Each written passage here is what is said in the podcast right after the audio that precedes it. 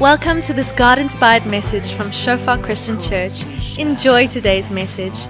May you experience the presence of our Father and may you grow deeper in your relationship with Him.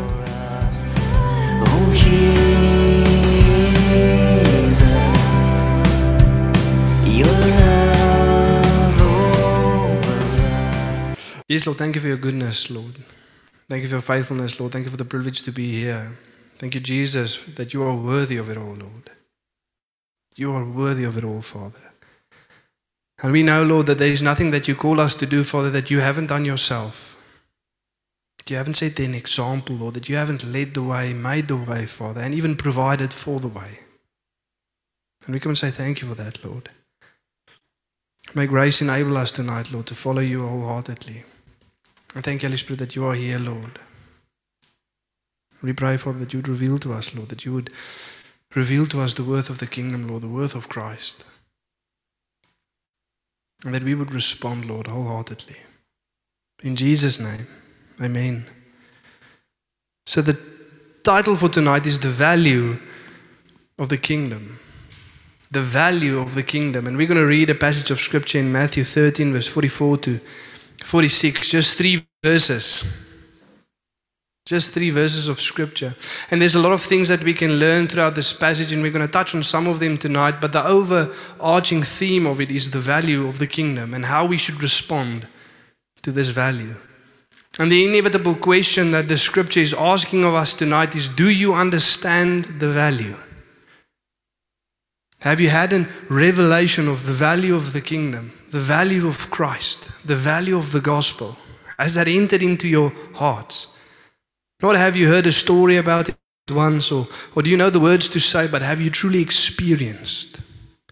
Have you truly realized the value of the kingdom? Because if we do, our lives would show that we would respond in a certain way. And then the second question that the scripture asks is Does our lives resemble that? How would it look like if I knew what the kingdom was worth? How would that look like practically in my life? You see, the wonderful thing about God and His Word is that He writes it in such a way that we can never deceive ourselves. God knows that we easily get caught up into words, into statements, into information, things that we think we should simply know. And if we know them, we just do them by default. And that's not the case. And in every information, every revelation that we should receive that has a practical outflow in our lives. And God says, if you truly want to see, if you truly want to know, if you've comprehended something, if you've truly made it your own, look at your life. Because that will reflect it in every way. But words and deeds, both must follow.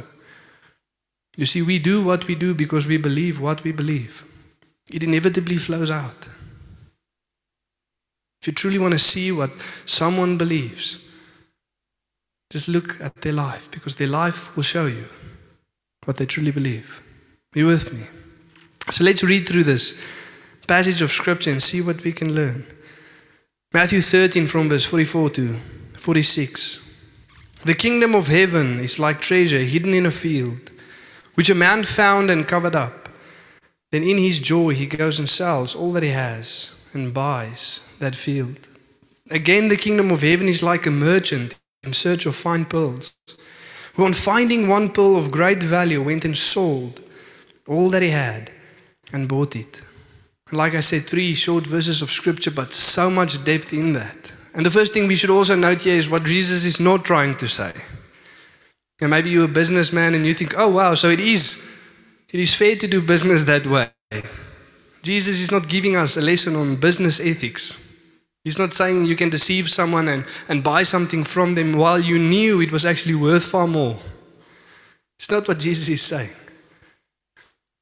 He's speaking about the value of the kingdom and our response to that value. And then, firstly, we have to define the kingdom. What is the kingdom of heaven? What is the kingdom of heaven? You see, many times we think that Jesus came and he said, you know, repent for the kingdom of heaven is at hand. Or he sent his disciples to go and proclaim the message of the kingdom. This harsh reality. But luckily, after he died and rose again, then there was the message of the gospel. But it's the same thing. See, the gospel speaks about the rule and reign of God. Jesus, King Jesus. For there to be a kingdom, there must be a king. What does a king do? He rules and reigns. And this kingdom isn't a specific place, but it's in the hearts of all the redeemed. All who say, Lord, I bow the knee, I confess you are king, and I follow you wholeheartedly. God's ruling reign in the hearts of the redeemed. As the Spirit has been poured out and as He's leading us in life. That is the kingdom of God. That is the message of the gospel. That is Jesus Christ Himself. You see, we read in Colossians 1, verse 13 to 14. It's not on the board, but you can go and read that. And it says, He has delivered us from the domain of darkness and He's transferred us to the kingdom of His Son, in whom we have redemption, the forgiveness of sins. That is the good news of the gospel. It is the good news about the kingdom that we've been transferred from one kingdom to another, from the kingdom of darkness to light, from the power of Satan to God. That is the reality of it. That is what happens. So when we are speaking about the kingdom of God or the kingdom of heaven, we're speaking about the gospel. We're speaking about Jesus. So to say that he found King Jesus in the field or that he found the kingdom of heaven in the field or the gospel, it is the same thing that scripture is trying to illustrate here to us. It is what the scripture is speaking about. And it speaks about the worth. And there's a couple of things that we can learn from the scripture. The first is the value, the worth of the kingdom. The second is how we then respond to that value. What is the inevitable outflow of having a revelation of what the value of the kingdom is? Thirdly, what must we do to inherit the kingdom? How do we enter? It's also seen through this passage of scripture. And then, more indirectly, what hinders us from seeing the kingdom as we should and responding as we should? And then, lastly, also, it changes the way we view repentance. And we're going to look at all of that. But the first three go together. The value, when, when there's a revelation of the value, then I inevitably, inevitably respond as I should. And then I enter as I should. Those three go together. It cannot be any other way. Look at what the scripture says here. The second part of verse 44 and in verse 46. This is the value. Then in his joy, he goes and sells all that he has and buys that field. Who, on finding one pearl of great value, went and sold all that he had and bought it. You see, in both cases, both people, both persons had a revelation of the worth of the kingdom. And in both cases, it cost them all that they had. And in both cases, all that they had was required to obtain it. In both cases. It all goes together. Both had the revelation. Both had to give everything. And both had to give everything to receive everything. That is how this kingdom works. And we need to realize now that that is not what we can pay to earn the kingdom. We don't have what it, what it takes. We don't have that much money. We don't have that amount of good works. We have no good thing within ourselves. It's not what the scripture is trying to say. It's not saying that you can buy the kingdom of heaven. It's not saying that we have enough to inherit it ourselves. But it is saying that that is the only way to enter. If we don't forsake all we have, we cannot enter. You see, grace is free, but you can only receive it with empty hands. Grace is free, but you can only receive it with empty hands. God says, Let go of the things in your hand so that I can give you what I want to give you. But I won't give it unless you have empty hands. You have to let go of what you have.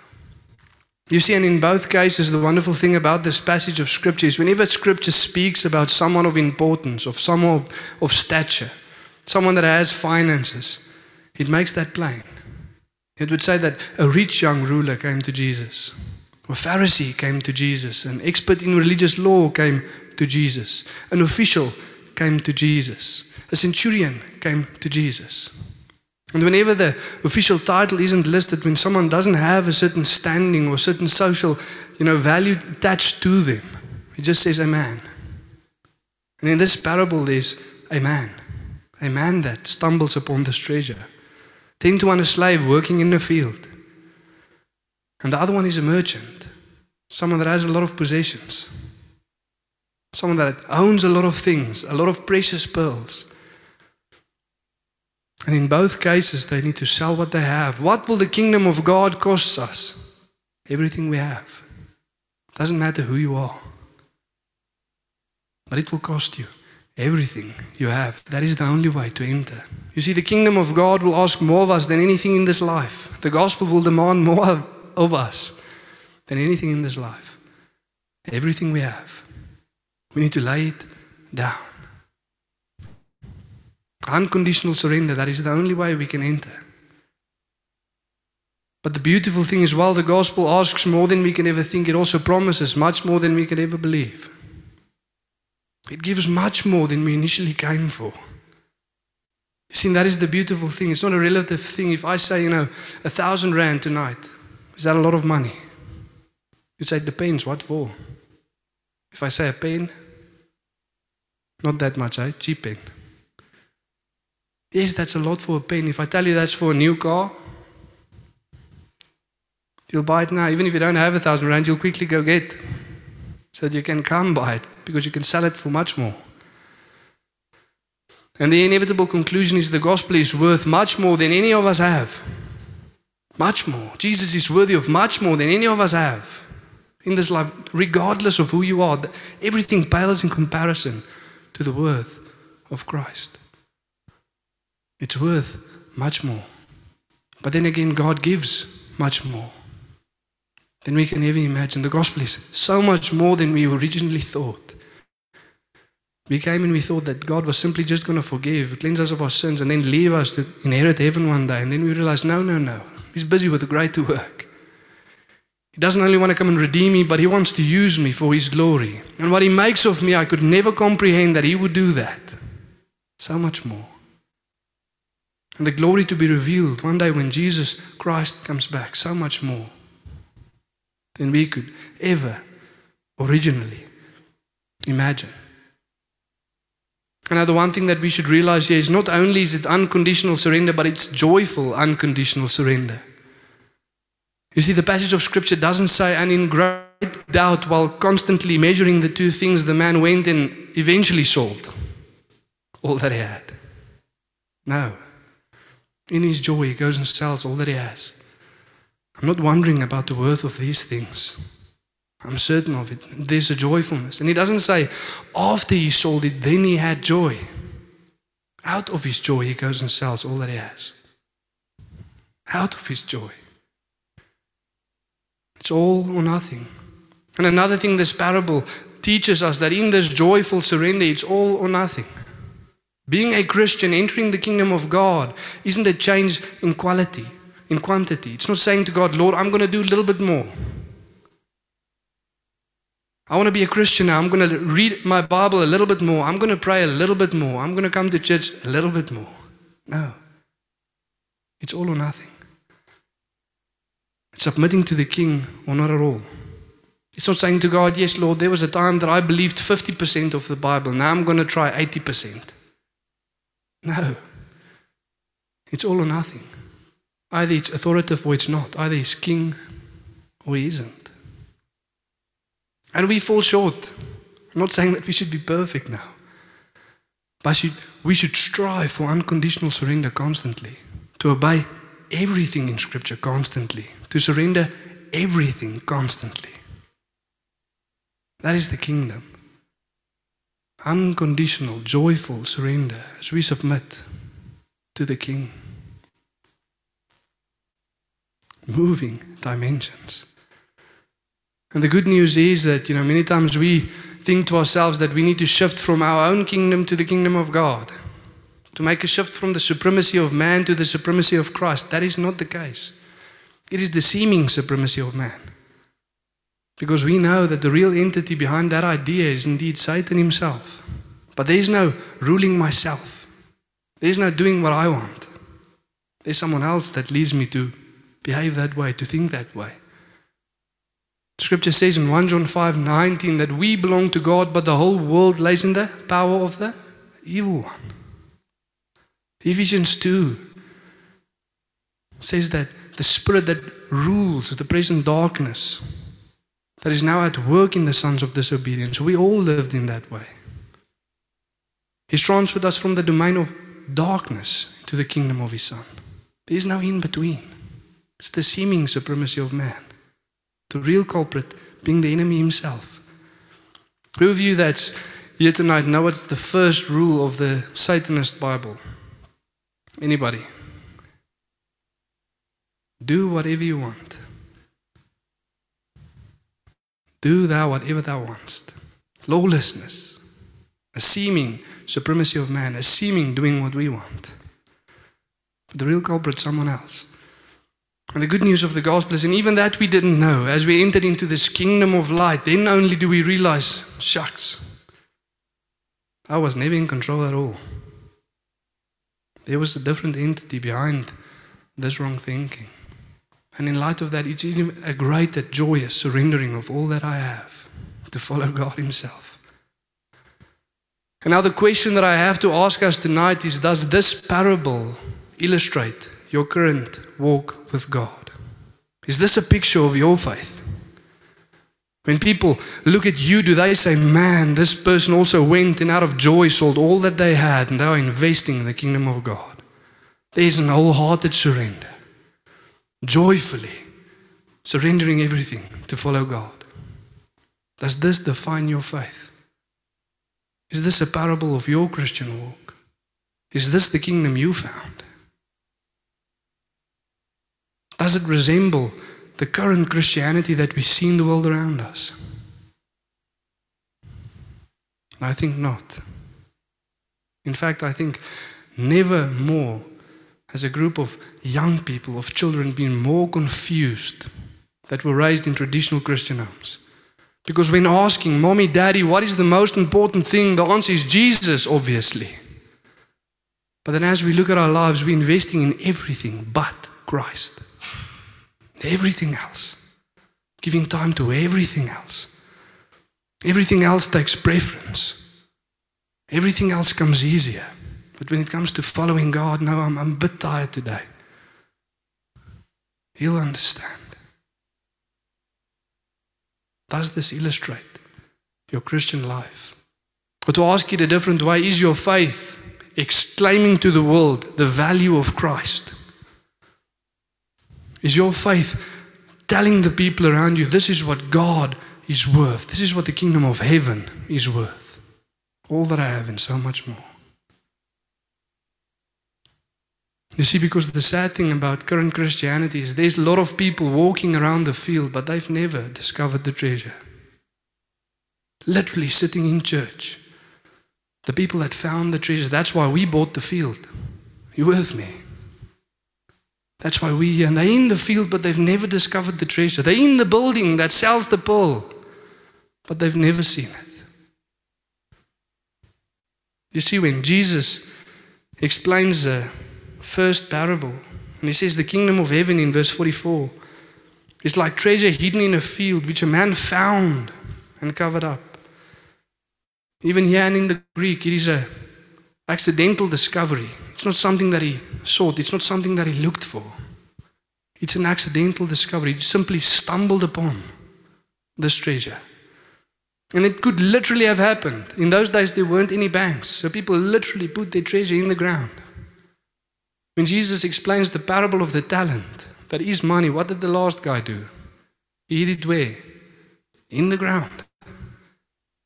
And so a lot of the times they literally hid treasure in the ground and war comes and people die and now they don't know where it is. So it could have literally happened, but the chances of it happening was like winning the lottery nowadays. And you can imagine as Jesus is telling the story, they're thinking to themselves, man, how lucky. My parents told us once there was a guy in their day that discovered a treasure like that. How lucky. What are the chances? I don't know if you, like me, you know, have ever you know, had that dream about winning a lot of money, daydreaming about some other reason winning a lot of money, or people just giving you money. And they might have had the same thing, dreaming about that day, or imagining as they sat there, you know, stumbling upon this treasure that somebody left there. And as Jesus tells the story, thinking, man, how lucky.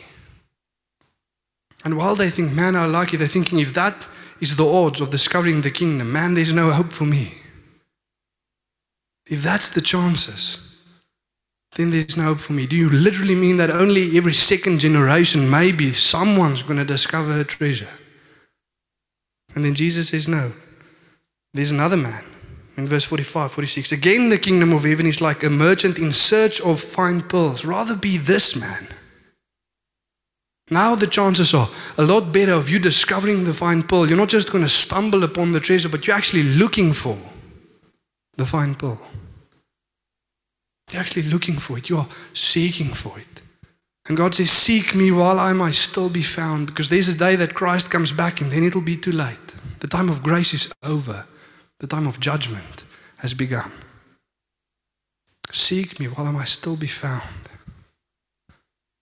In Proverbs 3, we read, Seek for understanding, ask for it. Search for it as though searching for silver, as though searching for hidden treasure. And you will understand the fear of the Lord and you will acquire the knowledge of God. Seek it, look for it, draw near to God, and He will draw near to you. And like I said, in a sense, we're all the first man because we could never imagine that this is the treasure, this is the worth. So, in a sense, we're all the first man discovering something that we could never have imagined. And you can imagine him stumbling upon the treasure and he just opens the lid, and even just what's on face value is far more worthy of what he has. And quickly he covers before anyone sees and he runs. And he sells all that he has and he comes back. And as he starts to dig, man, he just sits there in, in, in wonder. Who could have known that this is in here as well? Who could have known the depths of it? Who could have known? But God says, be the second man nonetheless. Search for it, seek it until you find it.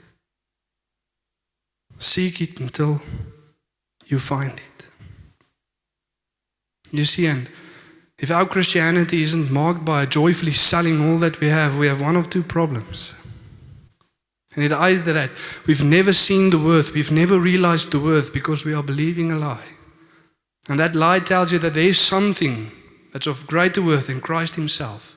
That is not the truth. 2 Corinthians 4, Peter says, or Paul says that the enemy keeps a veil over the eyes of the unbelievers so to keep them from seeing the light of the gospel and the glory of Christ. Unable to see the worth of Jesus Christ Himself. Believing a lie that there's something else I have that is of greater value. What are you not worth? What's, what's not worthy to give up for the sake of Christ? What is it that you are still clinging to? Because that is a lie that the enemy have sold you. It is not of greater worth than Christ Himself. So that is the one cause. Believing the lie, unable to see the truth. And secondly, maybe in our hurriness, in our busyness of the modern day that we are living in, we have simply never sat down to examine and to count the cost of the empty ways of life in compared to the treasure found in Christ. We simply haven't sat down to consider what is the things worth that I'm busy with? The things that I'm holding on to. What is it worth? Because look at what Jesus says in Luke chapter 14, verse 28 and verse 33.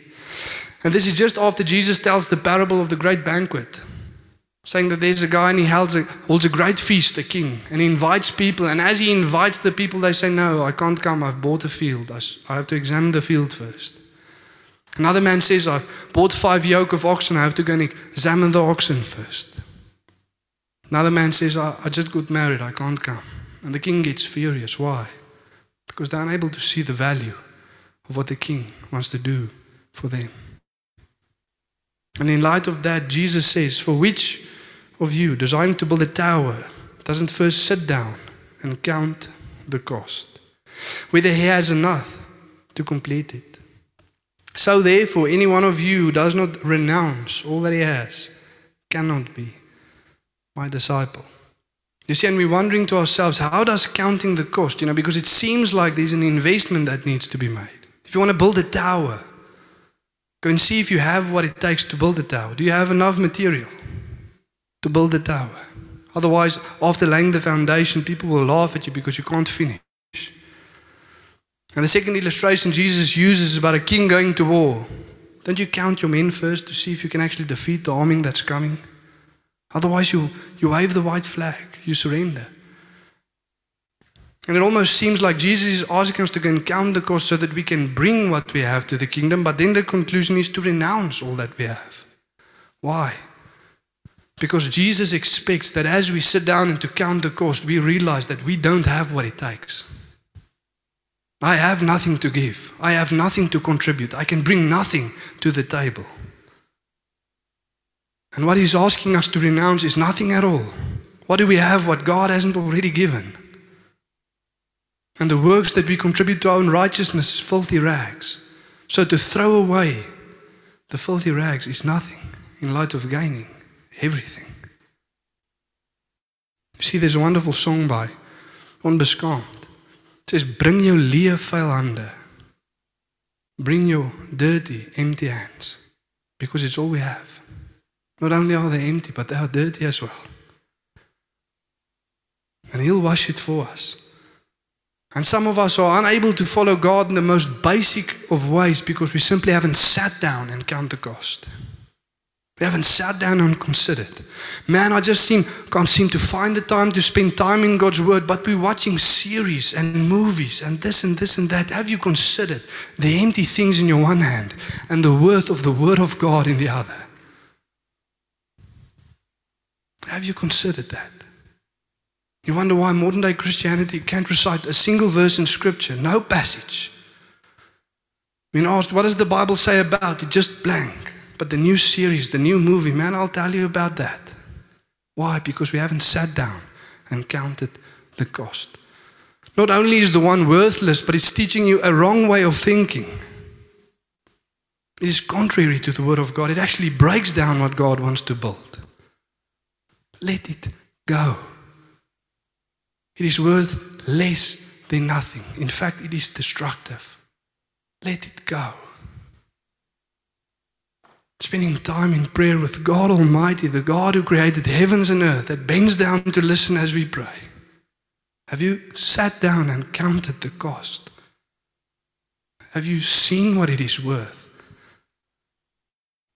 Because if we have, our lives would reflect that. Look at what Paul says in Philippians 3, verse 7 and 8. See, but whatever gain I had, I counted as loss for the sake of Christ. I counted the cost. I sat down, I examined. Indeed, I count everything as loss because of the surpassing worth of knowing Christ Jesus my Lord. For his sake, I've suffered the loss of all things and count them as rubbish in order that I might gain Christ. Then he goes on to say that I might be found in him, not having a righteousness of my own that depends on the law, but the righteousness that depends on faith in God, that I might know him and the power of his resurrection, becoming like him in his death, that by any means necessary I might attain to the resurrection of the dead. Not that I've already obtained it, I've already made it my own, but one thing I do know I forget what lies behind me and stretches to what lies ahead of me. I press on to make it my own. Why?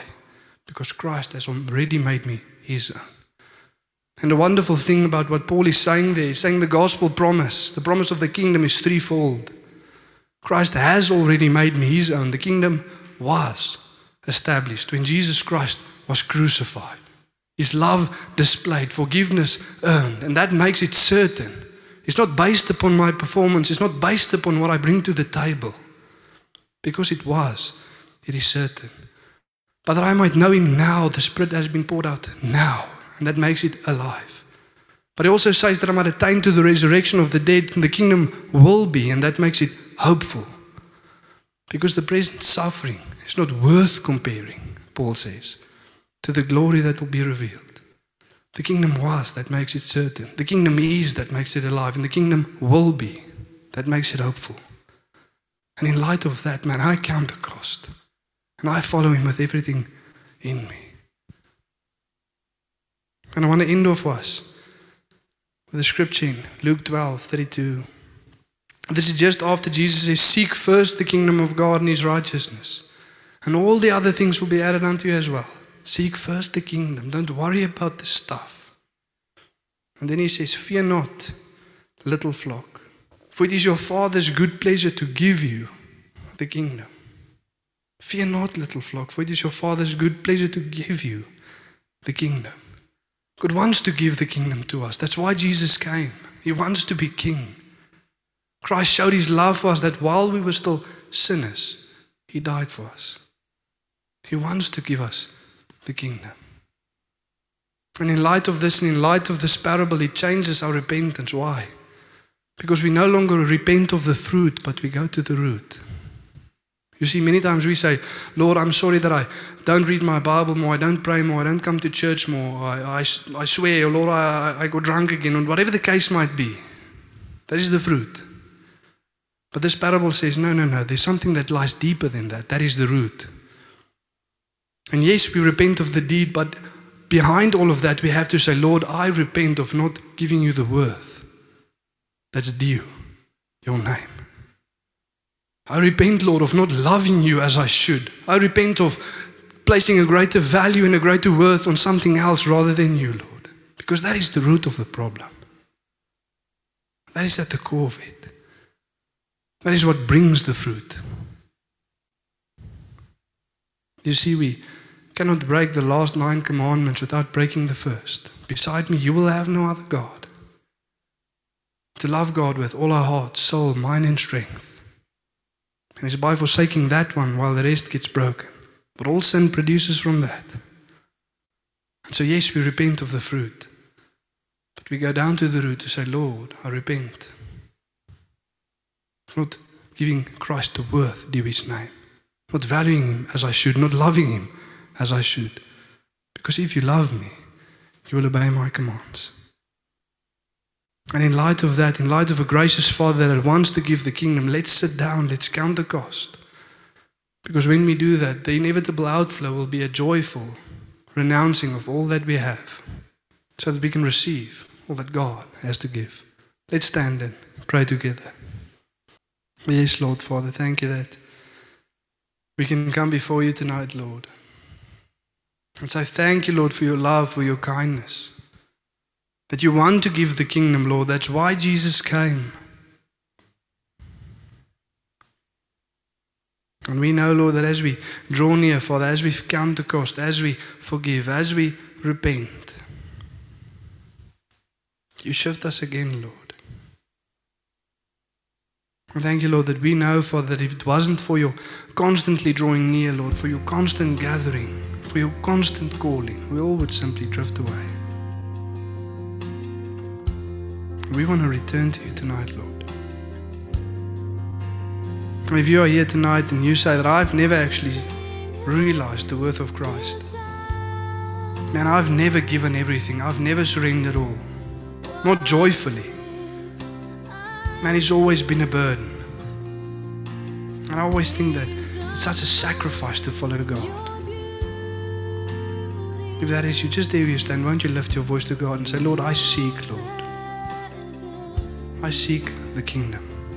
Come and reveal yourself to me, Lord. Come and give me a revelation, Father, of who you are. So there we are. Just lift your voice to God, but start to move. If that is you and your heart's beating, don't say nothing. Start to move. And if you are here tonight and think that there was a time, there was a time that I, I found the treasure. There was a time that I had the pearl in my hands. But as time went on, I, I put it somewhere and I, I forgot to look at it constantly and I've forgotten the worth. And all the other pearls that I once sold became desirable once again. Slowly but surely, I started to accumulate those pearls again because I've forgotten the worth of the King. If that is you, just there where you stand, why don't you just lift up your voice to God and say, Lord, I repent of those things, Lord. Repent, Father, of shifting my focus, of not looking at the kingdom, of not seeing the worth of Christ. And I repent, Lord, and I return wholeheartedly. If you are here tonight and by the grace of God you say, Lord, I've joyfully sold all that I had and I'm still enduring in that, would you firstly just thank God for His grace? And secondly, ask Him to help you to keep your eyes fixed upon that treasure, to keep your eyes fixed upon that pearl. Just there you stand, lift up your voice to God. And also, as you're standing here tonight, you maybe ask yourself, Lord, what is the one thing that I'm unwilling to sell?